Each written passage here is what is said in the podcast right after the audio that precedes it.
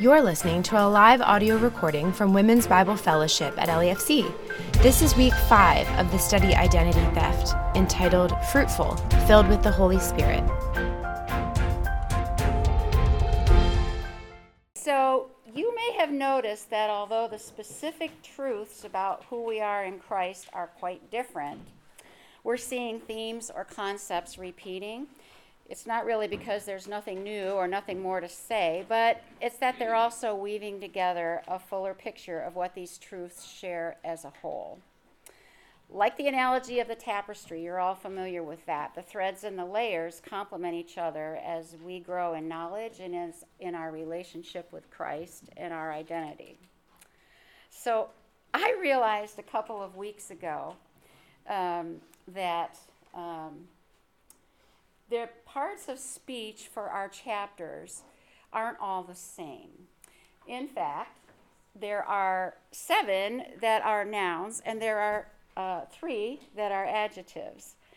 And today's topic is one of only three of those chapters that use an adjective to describe our identity. So I don't know, they all turned out to be on my weeks. I don't know why that is. Jamie, you got all the nouns.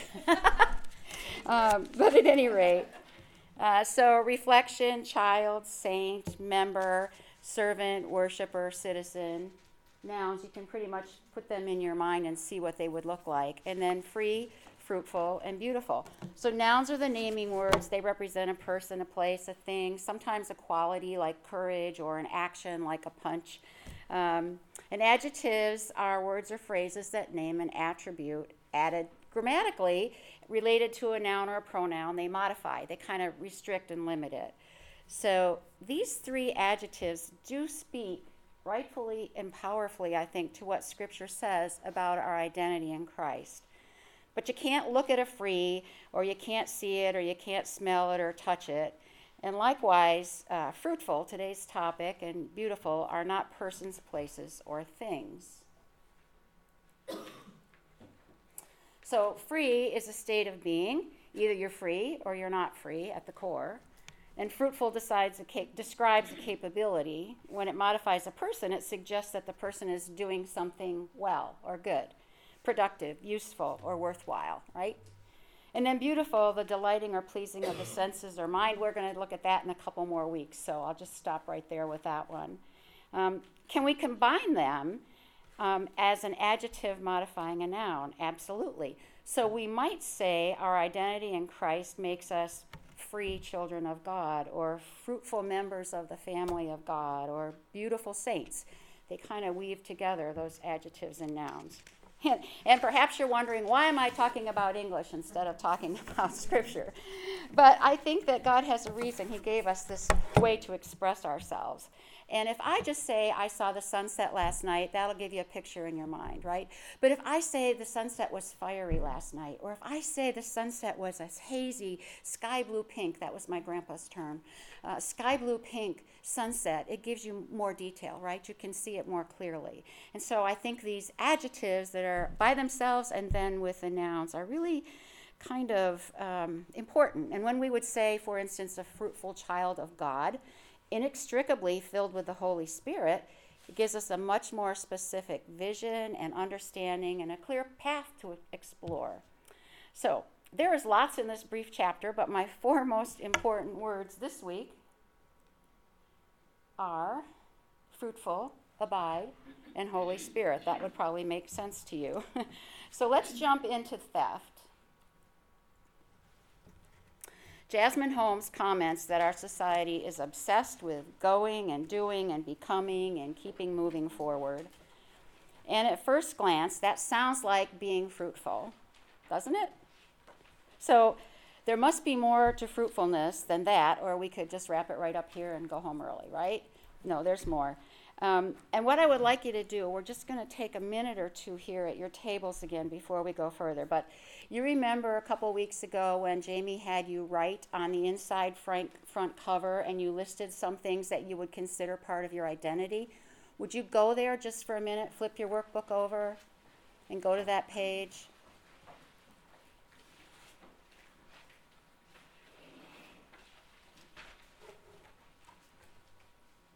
So she asked us to just write down some things, words that we would use that would be part of our identity.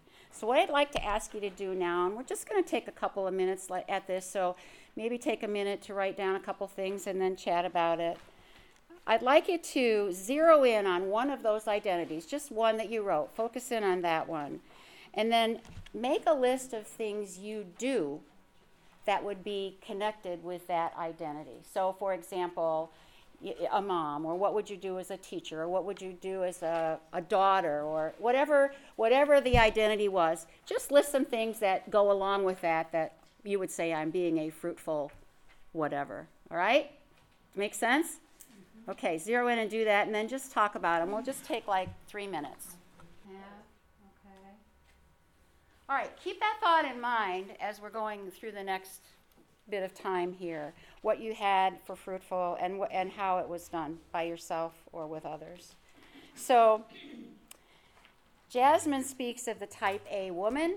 She speaks of the Proverbs 31 woman, and she speaks of the fruitful woman. And then, out of nowhere, she takes a detour and she goes to Proverbs 4, um, excuse me, Proverbs 26, 4 and 5. Let me read you those again to refresh your memory. This is the New King James Version, Proverbs 26, 4 and 5. Do not answer a fool according to his folly, lest you also be like him. And verse 5 Answer a fool according to his folly, lest he be wise in his own eyes. I don't know if that jumped out at any of you while you were reading them, but let's go on. Same two verses in the New Living Translation. Don't answer the foolish arguments of fools, or you will become as foolish as they are. Verse 5 Be sure to answer the foolish arguments of fools, or they will become wise in their own estimation. So, First of all, how did we get from fruitful to fools? I'm not sure. It came up pretty fast there. Um, but what would seem controversial or contradictory between verses 4 and 5 speaks to the use of wisdom and discernment. I love Alsup's wise statements. I'm going to read you his quote. You cannot read Proverbs the same way you read the Ten Commandments. Yet many Christians fear situational wisdom. Some don't trust others to figure out what applies and how to apply it. So they enforce one dimensional conclusions that don't allow for the nuances that much of the biblical Proverbs offer. The answer to such fear is to apply wisdom in ways that are actually wise through the indwelling of the Holy Spirit. Be in tune with the Spirit. That was the end of his quote. So, be in tune with the Spirit. How do you do that? Well, you are justified, you are saved, and you therefore have the Spirit living in you as you are living in the Spirit. So, there are perceived contradictions. And if I'm looking at identity theft, the, the thing that seemed most applicable to me is that what Satan likes to do and what identity theft in this respect is all about is just confusion. Fruitfulness in Christ, he wants to, the theft is to confuse us, to lead us into kind of a quagmire of what we think we should do to be fruitful, right? because we're all overachievers in this room. I can tell just by looking at everybody. so, how we should work, how we should compete, how we should set our bar high, how we should do everything to every person, how we should be fruitful.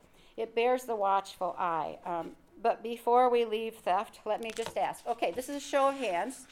How many of you feel that you are totally capable of replicating the Proverbs 31 woman? Okay, well, neither have I.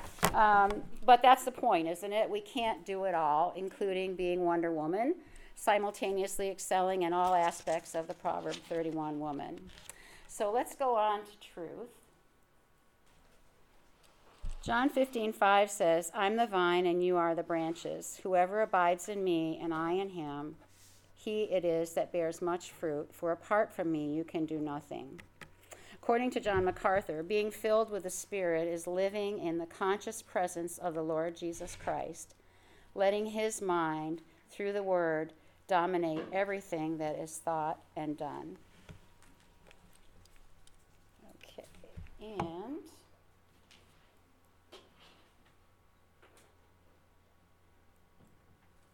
There we go.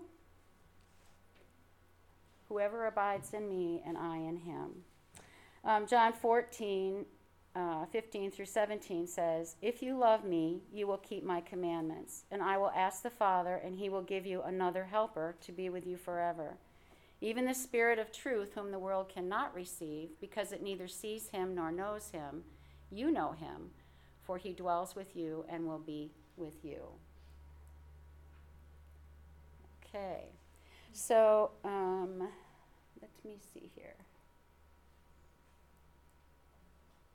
My mouse is a little tired. It had an accident this morning, so I'm pampering it. So there's abide and there's helper. And I'm going to take a slight little detour. How many of you know what those are? Yeah.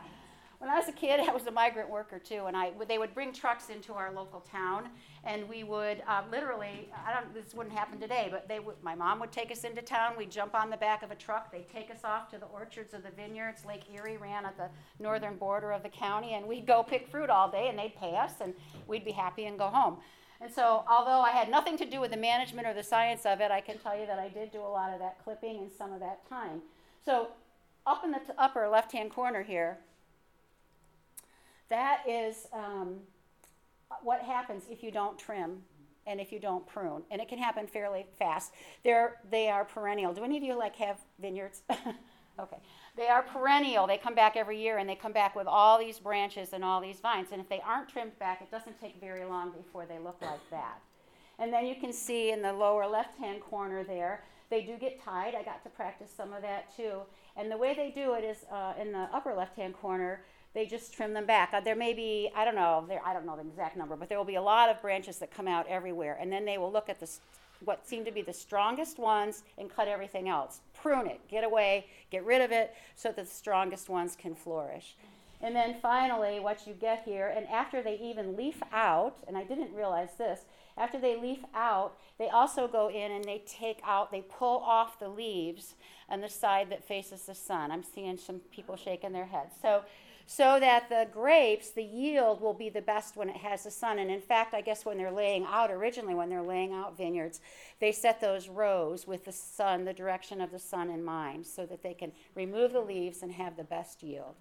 So, all of that to say, there is a lot of work that goes into that, right? And it's continual. It has to happen all the time, all year long, um, from beginning to end. Some of that pruning goes on in the dormant times.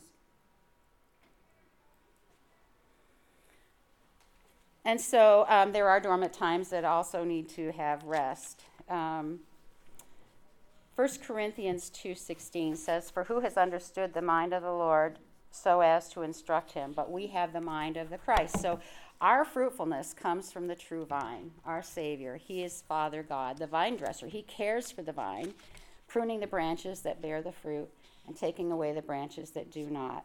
So when we've been justified, when we've been saved, free in Him, we're given the privilege of abiding in Him. We say those words, they're just so common in our mind, but when you really stop and think about what that is, the Holy Spirit lives in us. The truth is, as Jesus aptly described with the metaphor of the vine, branches, and fruit, once He's in us and we are in Him, we need and have what He supplies. The water, the nutrients come from inside that vine. So when I was thinking, the God who created a plant and then gave us the knowledge and the ability to help it grow and blossom to its full capability is the same God who trims and prunes his children. And we are the branches able to bear fruit for him because and only because we abide in Jesus. Jasmine says we want to focus on the come and do, but the true message bids us to come and die. And let's go on to transformation because there's this. Hmm? I said, ooh. Ooh, come and die. That's right. We don't like that. I know we don't like that. And uh, she goes on in the very next sentence, that come and die, and uh, ends that section for her. And she goes on to the next one and says, uh, she gives us really a huge clarification. She says, the doing is not divorced from the dying, but the dying comes first right? And if you listen to just a couple, I just grabbed a couple of scriptures here, but 2 Corinthians 5:17, therefore if anyone is in Christ, he is a new creation. The old has passed away, behold the new has come. And Galatians 2:20, I have been crucified with Christ. It is no longer I who live, but Christ who lives in me. And the life I now live in the flesh, I live by faith in the Son of God who loved me and gave himself for me. So, uh, Sinclair Ferguson, uh, four truths that she gave us are um, dealing with uh, depending on His grace. Truly, truly, I say to you, whoever believes in me will also do the works that I do. Greater works than these will he do because I am going to the Father. It means being obedient to Him. If you abide in me and my words abide in you, ask whatever you wish and it will be done for you. It means resting. I love this phrase resting your life, resting your life on the love of Christ. I never thought about it in quite those terms, but resting your life. Not always doing in the terms of what we think, but resting your life on the love of Christ. As the Father has loved me, so have I loved you. Abide in my love. That's John 15, 9. And then submitting to the pruning knife of God. Because what happens if we don't submit to the pruning knife of God? Think about the vine there that we saw. It's pretty easy to get to that quagmire. I don't know, I've been in that quagmire. Maybe you haven't, but I, I can remember a couple times in my life when I've been in that quagmire um, of my own doing because I didn't submit. So, um, those are pretty powerful directions.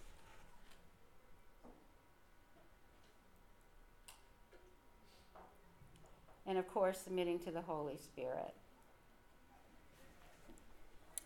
So I wanted to just talk about one other aspect before you go to your workbooks, which is um, fruitfulness. I think we all tend to think of it as being fruitful. I hear people talking about watching other people for fruit. I want to see the fruit. So, first of all, the fruit.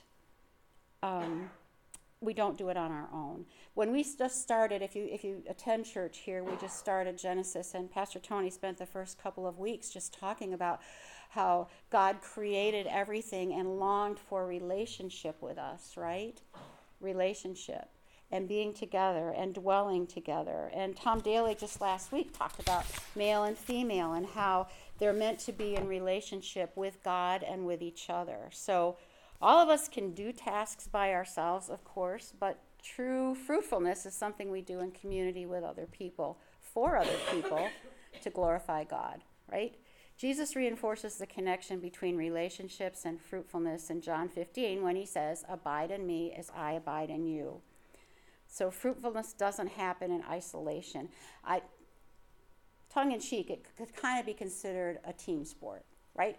There's always somebody else there. Somebody else is helping, assisting, or made it possible for you to do something for someone else. Uh, Mark Roberts said, You can do good through your individual efforts, to be sure, but you will only experience full and true fruitfulness in relationship with each others. If you want to make a difference that matters in this world, you can't do it alone. Community is essential for fruitful living. And then I would say, just think about those who might benefit from your fruitfulness, and then think about those from whom you have received the results of their fruitfulness. You know, so I think of so many people in my life who've made a difference to me. Um, and they were being fruitful. They may not have consciously said to themselves, I'm going to go out and be fruitful today, you know? But there was a little lady teaching vacation Bible school where I came to know the Lord. I don't, I, you know, there are so many ways that we receive from others' fruitfulness as well as being fruitful ourselves. So God says, be fruitful, and Jesus says, without me, you can do nothing. Now, if you were just listening to those words, it sounds kind of like a conundrum. But he clarifies, as we did nothing to be justified and saved, but to believe in him and to receive his gift of salvation, leading to our desire to please him so it is with our fruitfulness. He gives us gifts and He gives us opportunities to humbly serve others in His name in order to glorify Him and Him alone.